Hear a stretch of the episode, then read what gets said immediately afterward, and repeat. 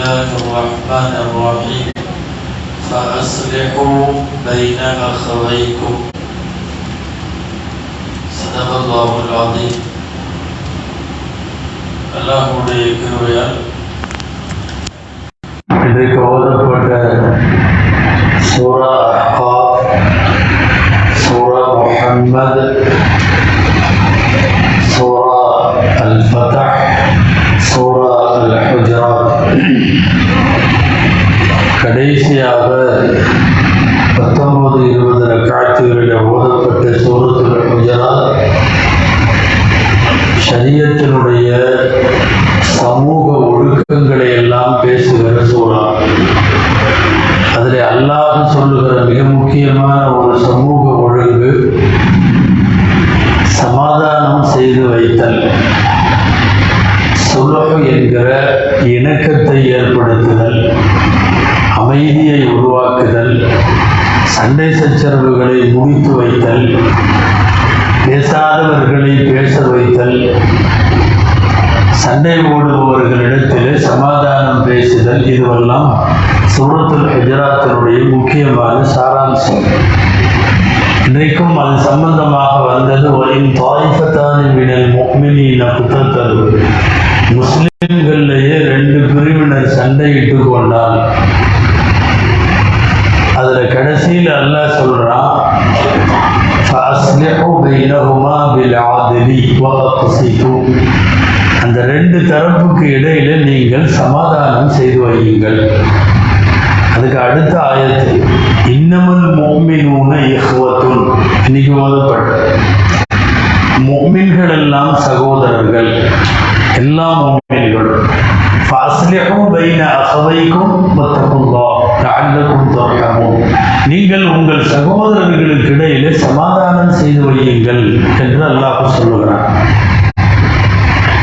பொதுவாக யாரையாவது சேர்த்து வைக்குதல், சமாதான முயற்சி என்பது அல்லாஹ்வினுடைய செயல்பாடு. மிக மோசமாக சண்டையிட்டு கொண்டிருந்த மக்களை இறைவன் சகோதரத்துவத்தை ஏற்படுத்தியதாக குர்ஆனிலே அல்லாஹ் சொல்லுகிறான். குன்தும் அஅ்தான், நீங்கள் விரோதிகளாக இருந்தீர்கள், விரோதிகளாக இருந்தீர்கள். ஃபஅல்லஃப பைன குலூபிக்கும், உங்களுக்கிடையிலே அல்லாஹ் பிரியத்தை ஏற்படுத்தினான். ஃபஅஸ்பஹ்தும் பிநிஅமதிஹி இஹ்வானா, அவனுடைய அருளால் நீங்கள் சகோதரர்களாக மாறிவிட்டீர்கள். இப்ப சண்டை போடுகிற சமுதாயத்தை சமாதான சமுதாயமாக மாற்றியவன் அல்லாஹ். அதனால் உலகத்தில் யாரெல்லாம் சமாதான முயற்சிகளை செய்கிறார்களோ, யாரெல்லாம் சேர்த்து வைக்கிறார்களோ, அவர்கள் எல்லாருமே அல்லாஹ்வினுடைய கலீஃபாக்களாக இந்த மண்ணில் அந்த வேலையை செய்கிறார்கள் என்று அதற்கு அர்த்தம். இந்த சமாதானம் பேசுறதுல முக்கியமான ஒரு விஷயம் என்னன்னா, எங்க யார் எந்த சமாதானம் செய்தாலும் இந்த சமாதான செட்டிங் வந்து உட்காரும் போது மனசுக்குள்ள ஒரு முடிவெடுக்கும், என்னன்னா தேவைப்பட்டால் நான் இறங்குவேன் அப்படின்ற முடிவோட வந்து உட்காரும். நான் என்னோட கிரிப்ல அப்படியே இருப்பேன். நீ சமாதானம் பேசுனா சமாதானமே பேச முடியாது. அது கணவன் மனைவியா இருந்தாலும் சரி, யாராவது ரெண்டு தரப்பா இருந்தாலும் சரி, ரெண்டு பக்கத்து வீட்டுக்காரங்களா இருந்தாலும் சரி, சொந்த உடன் பிறந்த அண்ணன் தம்பிகளாக இருந்தாலும் சரி, எந்த சமாதான பேச்சுவார்த்தைக்கு அமர்ந்தாலும் அமருகிற போது முக்கியமான நிபந்தனை ரெண்டு தரப்புமே நான் தேவைப்பட்டால் அல்லாஹ்வுக்காக என்னுடைய நிலையிலிருந்து நான் கொஞ்சம் இறங்குவேன் அப்படிங்கிற முடிவோட வந்தா மட்டும்தான் சமாதானமே ஏற்படும். இங்க பிரச்சனையே என்னன்னா, கூப்பிட்டு யாரோ உட்கார வச்சாலும், அது சகோதரர்களோ, தனிநபர்களோ, கணவன் மனைவியோ, இயக்கங்களோ, ஜமாத்துகளோ, ரெண்டு பார்ட்டிகளோ, யாரோ உட்கார வச்சாலும் சரி, அவர் இடத்துல அவர் ஸ்ட்ராங்கா இருந்துட்டு இதுக்கு வேணா மற்றவன்லாம் வா, என்னுடைய இந்த ஸ்டேட்டஸுக்கு எல்லாரும் வா, நான் அங்க வரமாட்டேன், இதுக்கு வேற சமாதானமே இல்லை.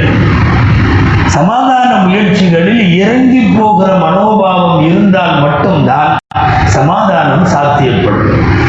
அடுத்து அல்குரானிலே நிறைய வகையான சமாதானங்கள் உண்டு. குறிப்பாக ரசூல் ஸல்லல்லாஹு அலைஹி வஸல்லம் ஹதீஸ்களை எல்லாம் நீங்கள் அலசி பார்த்தால் 4 வகையான சமாதானங்கள் ரசூல் ஸல்லல்லாஹு அலைஹி வஸல்லம் இணக்க முயற்சிகள் மேற்கொண்டிருக்கிறார்கள். நம்பர் ஒன்று, ரசூல் ஸல்லல்லாஹு அலைஹி வஸல்லம் காஃபிர்களோடும் யகூதி நஸராக்களோடும் செய்து கொண்ட சமாதான ஒப்பந்தம், சமாதான நடவடிக்கை, இது எல்லாமே அல்லாஹ் குர்ஆனிலே சொல்றான். வயின் ஜனஹு லிஸ்ஸல்மி ஃபஜ்னஹ் லஹா. ஒப்பந்தத்துக்கோ அமைதி பேச்சுவார்த்தைக்கோ அவங்க வந்தாங்கன்னா நபியே நீங்களும் அவர்களுக்கு சமாதான பேச்சு வைங்க. காஃபிர்கள்ட்ட சமாதானம் பண்ணலாமா? அவங்க கூட ஒரே இதில் இருக்கலாமா? தாராளமாக எல்லாம் கலந்து வாழுகிற ஒரு நாட்டில் இணக்க சிந்தனையோடு மற்றவர்களோடும் வாழ வேண்டும் என்பதற்கு குர்ஆன்ல சூரத்து தௌபாவுடைய ஸ்டார்டிங்ல அல்லாஹ் சொல்றான், அவர்கள் சமாதானமான பேச்சுவார்த்தைக்கு இணங்கி வந்தால் நீங்களும் சமாதானமா போங்க. ரசூல் ஸல்லல்லாஹு அலைஹி வஸல்லம் காஃபிர்களோடு ஒப்பந்தம் செய்திருக்கிறார்கள். அந்த ஒப்பந்தத்தில் முக்கியமான ஒப்பந்தத்துக்கு ஹுதைபியான்னு பேர். அதை விரிவாக சொல்ல வேண்டாம். 10 வருஷம் நானும் நீங்களும் ஒப்பந்தம் பண்ணலான்னு 2 பேரும் சைன் பண்ணாங்க. ஸல்லல்லாஹு அலைஹி வஸல்லம் சார்பாக ஒப்பந்தத்தை அலிரதி அல்லாஹ் எழுதினாங்க. ஒப்பந்தமானது சமாதான உடன்படிக்கை. எந்த போரும் சண்டையும் இனிமேல் நமக்குள் வேண்டாம் காஃபிர்களோடு. இதை எல்லாம் என்ன சொல்றான்னு தெரியுமா? இன்றைக்கு தான் அது ஓதப்பட்டது 13வது ரக்அத்துல ஃபர்ஸ்ட் வசனம் தான். இன்னா ஃபதஹ்னா லக ஃபத்ஹன் முபீனா. நபியே உங்களுக்கு மகத்தான வெற்றியை தந்துவிட்டோம். அதாவது சமாதான உடன்படிக்கை செய்யறத மகத்தான வெற்றிங்கிறான் அல்லாஹ். ஃபதஹ்னா லக ஃபத்ஹன் முபீன், பெரிய வெற்றி. காஃபிர்களோடு ரசூலுல்லாஹ் ஒப்பந்தம் செய்திருக்கிறார்கள், சமாதான பேச்சுவார்த்தைகள் நடத்தியிருக்கிறார்கள். அகில கிதாபுகள் என்று சொல்லக்கூடிய வேதக்காரர்களோடு, யூதர்களோடு, கிறிஸ்தவர்களோடு எல்லாம் ஒப்பந்தம் செய்திருக்கிறார்கள். நஜ்ரான் என்கிற தேசத்திலே இருந்து வந்த பாதிரிகளுக்கும் ரசூலுல்லாவுக்கும் இடையில நடைபெற்ற சமாதான பேச்சுவார்த்தையும் ஒப்பந்தமும் வரலாற்றிலே ரொம்ப பிரபலமானது. இன்றைக்கு வரையும் அந்த ஒப்பந்தம் இருக்கிறது. இதுவெல்லாம் அவர்களோடு. 2வது ஒப்பந்தம், 2வது சமாதான முயற்சிகள்ல 2வது என்னன்னா அஸ்ஸுல்ஹு பைனல் முஃமினீன். முஸ்லிம்களுக்கு இடையிலே சமாதானம் செய்து வைத்தல். முஸ்லிம்களுக்கு இடையிலே சமாதான முயற்சிகள் நபி ஸல்லல்லாஹு அலைஹி வஸல்லம் நிறைய செஞ்சிருக்கிறாங்க. நம்ம எல்லாத்துக்கும் அப்படி செய்யறதுக்காக வேண்டி மார்க்கம் என்ன சொல்லுது தெரியுமா? ஒரு பொய் சொல்லி 2 பேரை சேர்த்த முடியும் இருந்தா சொல்லலாம்னு அனுமதி உண்டு. அது வார்த்தையில இப்படி வருது, அல் கிதுபுல் முஸ்லிஹு கைரும் மினஸ் சிதுகில் முஃஸிதி. ஒரு உண்மையை சொன்னா அங்க பிரிஞ்சிருவாங்க, ஒரு பொய்யை சொன்னா சேர்ந்துருவாங்க. அப்படின்னு இருந்தா பொய்யை சொல்லி சேர்க்க முயற்சிக்க வேண்டும். பிரித்து வைக்கிற உண்மையை விட சேர்த்து வைக்கிற பொய் சிறந்தது அப்படிங்கிறது அந்த வாக்கியம். எல்லாம் அவங்க ரசூல் ஸல்லல்லாஹு அலைஹி வஸல்லம் இந்த பணியில மும்மரமா இருந்தாங்க. மக்காவில் இருந்தப்பவும் சரி, மதினாவில் இருந்தப்பவும் சரி, ரசூலுல்லாவுக்கு பேரே அவர்கள் சமாதானத்தை, இணக்கத்தை ஏற்படுத்துகிற சமாதான தூதர். தகவல் வந்துச்சு, குபா பள்ளிவாசல் கிட்ட முஸ்லிம்களை 2 குரூப்பா சண்டை போட்டுக்கிறாங்கன்னு தகவல் வந்துருச்சு. நபி ஸல்லல்லாஹு அலைஹி வஸல்லத்துக்கு அப்பதான் வந்து சொல்றாங்க, லஹூருக்கு கொஞ்சம் முன்னால் ரசூலுல்லாஹ் விசாரிச்சாங்க, யார் யாருன்னு. பனு அம்ருகள் அவங்க தான். அவங்களும் 2 குரூப்பா இருக்காங்க, சண்டை போட்டுக்கிறாங்க. ரசூலுல்லாஹ் ஸல்லல்லாஹு அலைஹி வஸல்லம் உடனே சொன்னாங்க, நடங்கப்பா போலாம், போய் ஏதாவது சமாதானம் பண்ணி வைப்போம், நடங்க. கிளம்பிட்டாங்க ஸல்லல்லாஹு அலைஹி வஸல்லம். போய் நீண்ட நேரம் பேச்சுவார்த்தையெல்லாம் முடிச்சுட்டு அவர்கள் திரும்ப வருகிறார்கள். குபாவிலிருந்து இங்கே தொழுகை நேரம் வந்துவிட்டது. ஹஜ்ரத் பிலால் ரலியல்லாஹு அன்ஹு அவர்கள் இருப்பவர்களை வைத்து தொழ வைக்க ஏற்பாடு செய்து அங்கே இருந்த அப்துர் ரஹ்மான் இப்னு அவுஃப் ரலியல்லாஹு அன்ஹு அவங்கள்ட்ட, நீங்கள் தொழுகை வைக்கிறீங்களா, நேரம் ஆயிடுச்சு, ரசூலுல்லாஹ் வரல அப்படின்னு கேட்ட உடனே சரின்ட்டாங்க. அப்துர் ரஹ்மான் இப்னு அவுஃப் ரலியல்லாஹு அன்ஹு தொழ வைக்கிறார்கள். நபி ஸல்லல்லாஹு அலைஹி வஸல்லம் தொழுகை முடிந்ததற்கு பிறகு வருகிறார். ஹதீஸுகளுடைய விளக்கத்தில் எழுதுகிறார்கள், ஒட்டுமொத்தமாக ரசூல் ஸல்லல்லாஹு அலைஹி வஸல்லம் வாழ்க்கையிலேயே அவர்கள் ஜமாத்தை தவற விட்டது 2 சந்தர்ப்பம் தான். ஒரு சந்தர்ப்பம் ரசூல் ஸல்லல்லாஹு அலைஹி வஸல்லமனுடைய வஃபாத்திற்கு முன்னால் அவர்கள் முடியாத போது, அவர்கள் சகராத்திலே வஃபாத்திலே உடல்நலம் சரியில்லாமல் இருந்த போது சுமார் 1.5 நாட்கள் வரை அவர்களால் இமாமத்து செய்ய முடியாத சூழ்நிலை வந்தது. அது ஒரு கட்டம். அடுத்து முஸ்லிம்களுக்கு இடையிலே சமாதானத்தை ஏற்படுத்துவதற்காக புறப்பட்டு போன நேரத்தில் இது ஒரு கட்டம். ஹதீஸில் என்ன எழுதுகிறார்கள், முஸ்லிம்களை சேர்த்து வைப்பதற்காக தேவைப்பட்டால் பரவாக்கப்பட்ட தொழுகையின் ஜமாத்தில் இருந்து கூட விதிவிலக்கு பெற்று அந்த வேலையை முதல்ல போய் செய்யணும். இணக்க முயற்சிகள், சமாதான முயற்சிகள், பேச்சுவார்த்தை முயற்சிகள் எப்பவும் செய்யணும். சஹாபாக்கள் சொன்னாங்க, அலா உனபிஉகும் பிஅஃதல மின் தரஜத்தி ஸலாத்தி வஸ்ஸியாமி வன்னுஸ்கி வஸ்ஸதகா. தொழுகை, நோன்பு, ஜகாத், ஹஜ்ஜி, சதகா, நல்ல கிரியைகள், இது எல்லாத்தையும் விட உங்களுக்கு சிறந்த ஒரு செயல் சொல்லட்டுமா? அலுபலா, ஆமா சொல்லுங்க. இஸ்லாஹுதாத்தில் பை, பிரிந்து கிடக்கிறவர்களுக்கு மத்தியில் நீங்கள் இணக்கத்தை ஏற்படுத்தினால் தொழுகையை விட, நோம்பை விட, ஜக்காத்தை விட, ஹஜ்ஜை விட அது சிறந்தது. பிரிந்து கிடப்பவர்களுக்கு மத்தியில் இணக்கத்தை ஏற்படுத்துதல். அடுத்து மூணாவது, காஃபிர்களோடும் வேதக்காரர்களோடும் ரசூலுல்லாஹ் செய்த சமாதான முயற்சி 1, ஒட்டுமொத்த முஸ்லிம்களோடு சமாதான முயற்சி 2, மூணாவது கணவன் மனைவிக்கு இடையில ஏற்படுத்தி வைக்கிற சமாதான முயற்சி. சண்டை அதிகமாக வர்றது அங்கே தான். பெரும்பாலும் ஒன்று கணவன் கோவிச்சுக்குவார் அல்லது மனைவி கோவிச்சுக்குவாங்க, ஏதாவது பிரச்சனை. மற்றதுல எல்லாம் ஏதாவது வருஷத்தில் ஒரு தடவை என்ன, இது வாரத்தில் 2 தடவை நடக்கும். அப்பப்போ சண்டை. இவர்களை சேர்த்து வைக்கிற முயற்சியும் மிகவும் சிறப்பிற்குரிய தவாபுக்குரிய அமலாக இருக்கிறது. ஹதீஸுல் அலிசல்லும் நிறைய பேர்த்த அவங்களுடைய பாணியில சேர்த்து வச்சிருக்கிறாங்க. அன்பாக சொல்லி சேர்த்து வைப்பார்கள். ஆனால் கூடுமானவரை 99% ரசூலுல்லாஹ்விடம் பிணக்குகள் என்று வரக்கூடிய குடும்பங்கள் சேர்ந்துவிடும். ஏதாவது 1% தான் தெரியும்.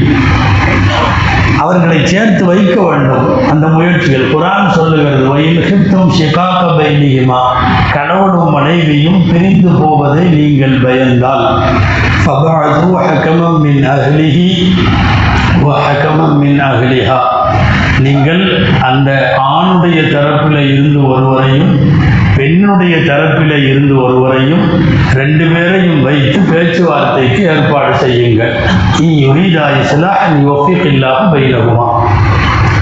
அவர்கள் சமாதானத்தை நாடினால், விரும்பினால் அல்லாஹ் அதற்கு தேவையான தௌஃபீகை தருவான்.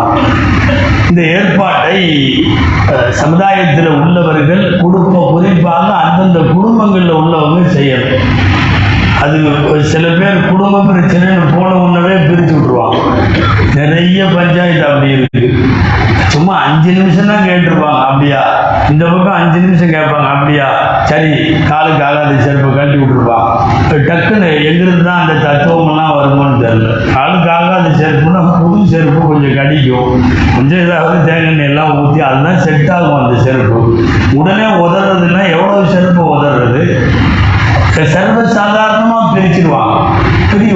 அதாவது 1% அவங்க சேர முடியும், 99% அவங்களால சேர முடியாதுன்னு இருந்துச்சுன்னா அந்த 1%க்கு நம்ம முயற்சி பண்ணிட்டே இருக்கணும். சேர்த்தா 99 காரணங்களையும் தள்ளணும். சில பேர் பஞ்சாயத்தில் கொண்டு வந்து உட்கார வச்ச உடனே அவங்களுக்குள்ள கூட சண்டை சின்னதாக தான் இருந்திருக்கும், இவங்க பெருசு பண்ணி விட்டுருவாங்க. அந்த மாதிரியா பண்ண, நீ இவ்வளோ பெரிய தப்பா பண்ணா, அது அந்த பொம்பளைக்கு அப்பதான் பெருசா தெரியும். அல்லது கணவனுக்கு முன்னாடி, ஏமா இவ்வளோ பெரிய காரியத்தை பண்ணிட்டு வந்து நிற்கிறேம்மா, அப்பதான் அந்த கணவனுக்கு பெருசா தெரியும். அதாவது நடந்து விட்ட சண்டையில 2 பேருடைய குற்றத்தை கொஞ்சம் குறைச்சி காட்டணும். இது ஊர் உலகத்தில் நடக்கிறது இல்லை, எல்லா பக்கம் நடந்துருச்சு, அப்படிதான் இருக்கிறாங்க.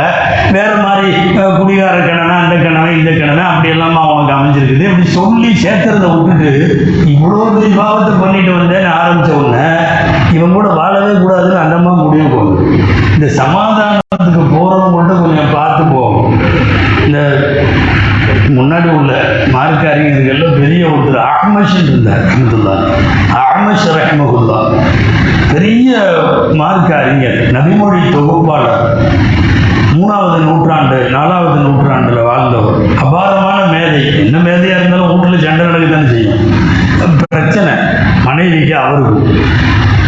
அவரு அவரோட ஃப்ரெண்டு ஒருத்தரை கூட்டிகிட்டு வந்து இந்த மாதிரி பிரச்சனையாக இருக்குது, எங்கள் வீட்டில் நீ கொஞ்சம் பேசு அப்படின்னு சொல்லி கொண்டு உட்கார வச்சாங்க. அவர் இப்போ நம்ம முதல்ல சொன்னோம்ல அந்த டைப்பில் உள்ளவர் வந்து உட்கார்ந்தாரோ இல்லையோ, இந்த மனைவி அந்த அளவுக்கு இருக்காங்க. இவர் பேச ஆரம்பித்தா லேசாக ஒன்று ரெண்டு பிரச்சனை தான் இருந்திருக்கு அவங்களுக்குள்ள.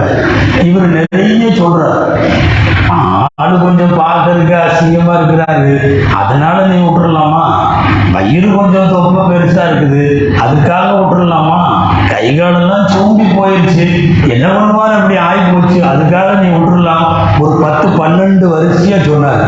இவர் அங்கேருந்து வந்தார், நீ எந்திரி முதல்ல, நீ வந்து என்னை சேர்த்து வைக்கிற மாதிரி தெரியல, என் பொண்டாட்டிக்கு என்னை பற்றி என்னென்னவெல்லாம் தெரியாதோ அதையெல்லாம் நீ சொல்கிற மாதிரி தெரியுது, அதனால் நீ வந்து சமாதானமே பண்ணி வைக்க வேண்டாம், முதல்ல எந்திரிச்சு போயிடுது. சில நேரம் சேர்த்து வைக்கலான்னு கொண்டு போய் அவர்களிடத்தில் வைத்தால் பிரிவதற்கே அந்த சபைகள் அந்த பஞ்சாயத்துகள் காரணமாக ஆகிவிடும். கடைசியாக 4வது சமாதானம் நபிகள் நாயகம் ஸல்லல்லாஹு அலைஹி வஸல்லம் செஞ்சது, 2 தனி நபர்களுக்கு இடையில. அப்படியே சொன்னது ஒட்டுமொத்த முஸ்லிம்கள், 2 ஜமாத், 2 பார்ட்டி, 2 குரூப்பு, அப்படி குபாவுல எல்லாம் நடந்தது. அது இப்போ நான் சொல்றது 4வது வகை, 2 தனி மனிதர்கள். ஒன்று காசு கொடுக்கல் வாங்கல சண்டையாக இருக்கும். இல்லை அந்த காலத்தில் ரசூலுல்லாஹ்வுடைய காலத்தில் இந்த ரத்தத்தில் அவர் இவரை கொலை செஞ்சிருப்பாரு அல்லது அவங்க பழைய பகை இருக்கும் அந்த குடும்பத்தில். இந்த மாதிரி 2 தனிநபர்களுக்கு இடையில, தனிநபர்கள்ங்கிறவங்க பக்கத்து வீட்டுக்காரரும் இவருமா இருக்கலாம், 2 சகோதரர்களாக இருக்கலாம், மச்சான் மச்சினா இருக்கலாம், யாராவது 2 பேர். சண்டைகள்லேயே மிக மோசமான சண்டை எது தெரியுமா? சகோதரர்கள் சண்டை போடுதல். அண்ணனும் தம்பி பேச்சுவார்த்தை இல்லாமல் வருஷ கணக்கில் இருக்காது, நல்லா பாதுகாக்கணும். சொந்தமாக அண்ணனும் தம்பி, சில நேரம் அக்கால் தங்கை சகோதரிகள் வருஷ கணக்கில் பேச்சுவார்த்தை இல்லை, அல்லது அண்ணனும் தங்கையும் உடன் பிறந்தவர்களுக்கு இடையில பேச்சுவார்த்தை இல்லாமல் போகிற அளவுக்கு ஒரு சூழ்நிலை மோசம் ஆகுதுன்னா அது அது என்ன மாதிரி அந்த குடும்பத்தினுடைய அமைப்பை சொல்லுவது.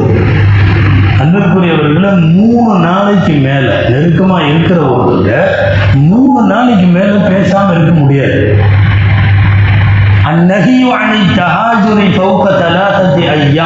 புகாரில ஒரு பாடத்துக்கு இது தலைப்பு, 3 நாளைக்கு மேல் வெறுப்பது தடை அப்படிங்கிற பாடம். அந்த பாடத்துல தான் இந்த ஹதீஸ் பதிவாக இருக்குது. 3 நாளைக்கு மேல உங்களுக்கு ஏற்கனவே நெருக்கமாக இருக்கிற எந்த சகோதரனோடும், எங்கேயாவது இங்கே ஒரு முஸ்லீம் இருப்பார், பாகிஸ்தானில் ஒரு முஸ்லீம் இருப்பார், அவங்க 2 பேரும் 3 நாளைக்கு அப்படி இல்லை, யாரோடு நெருக்கம் இருக்கிறதோ, சகோதரன், பக்கத்து வீட்டுக்காரன், நம்முடைய திருமண வழி உறவு அல்லது பிறப்பு வழி உறவு, இந்த மாதிரி உறவுகளில் நாம் சேர்ந்து இருக்க வேண்டியவர்கள் 3 நாளைக்கு மேலே பேச்சுவார்த்தை இல்லாமல் இருந்தால் 2 பேருமே குற்றவாளிகள். ஹைருகுமா அல்லது எபுதவு பிஸ்ஸலாம், இந்த 2 பேரில் சிறந்தவர்கள் யார்னா முதலில் சலாம் சொல்லி பேச்சை தொடங்குவார். முதல்ல எத்தனையோ சில பேர்லாம் வந்து நீண்ட தொழுகையாளிகள், ஹஜ்ஜெல்லாம் செஞ்சிருப்பாங்க, இல்லை சொந்த தம்பி அது மட்டும் ஆகாது, எல்லாம் கரெக்டாக இருக்காரு, தான தர்மம் செய்கிறாரு, ஹஜ்ஜுக்கு போகிறாரு, உம்ராவுக்கு போகிறாரு, முன்சப்பில் தொழுகிறாரு, எல்லாம் நடக்குது, அந்த பேச்சு அது மட்டும் முடியாது. அப்படின்னா இது என்ன மார்க்கம், இது என்ன தீன், உங்களிடத்தில் இருக்கிற இஸ்லாத்திற்கு என்ன பெயர்? இஸ்லாம் என்கிற வார்த்தையே சமாதானம்னு அர்த்தம், சாந்தி சமாதானத்துக்கு பெயர் தான். எனவே நம்முடைய கண்ணுக்கு முன்னாலே சகோதரர்கள் சண்டையிட்டுக் கொண்டிருப்பது தெரிந்தால், கணவன் மனைவி சண்டையிடுவது தெரிந்தால், முஸ்லிம்களில் பிரிவுகள் சண்டையிடுவது தெரிந்தால், ஏன் நம்மோடு அண்டி அக்கம் பக்கத்தில் வாழக்கூடிய காஃபிர்கள், யகூதிகள், நசராக்கள் யாராக இருந்தாலும் சமாதான முயற்சிகளுக்கு முன் வருகிற போது முஸ்லிம்கள் பூர்ணமான ஒத்துழைப்பு தர வேண்டும்.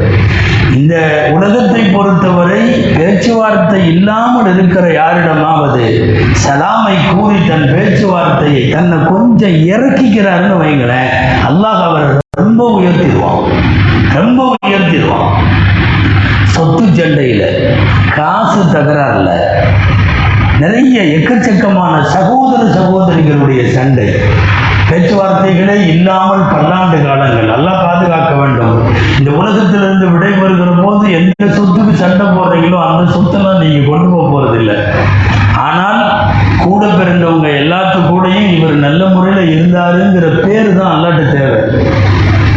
அப்படிப்பட்ட சமாதானம் தான் தேவை. எனவே அல்லாஹ் இன்றைக்கு ஓதப்பட்ட ஆயத்தில் சொல்லுவது போல எல்லாரிடத்திலேயும் சமாதான முயற்சிகளை எப்போதும் வைத்திருங்கள். அல்லாஹ் சமாதானம் செய்வோரும் இறங்கி வருவோரும் முன் வருவோரும் அவர்களோடு நிச்சயம் அல்லாஹ் இருக்கிறான். அல்லாஹ் ஜல்லஷானஹு தஆலா பிணக்குகள் சர்ச்சைகள் எல்லாம் இல்லாமல் இணக்கத்தோடு வாழும் தௌஃபீகை அல்லாஹ் நம் எல்லோருக்கும் தருவானாக.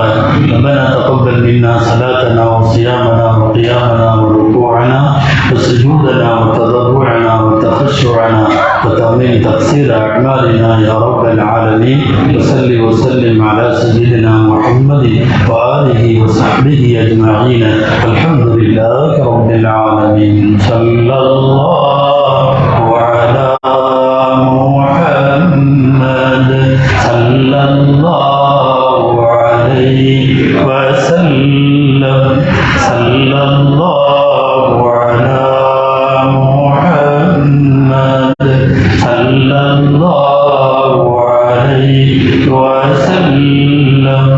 sallallahu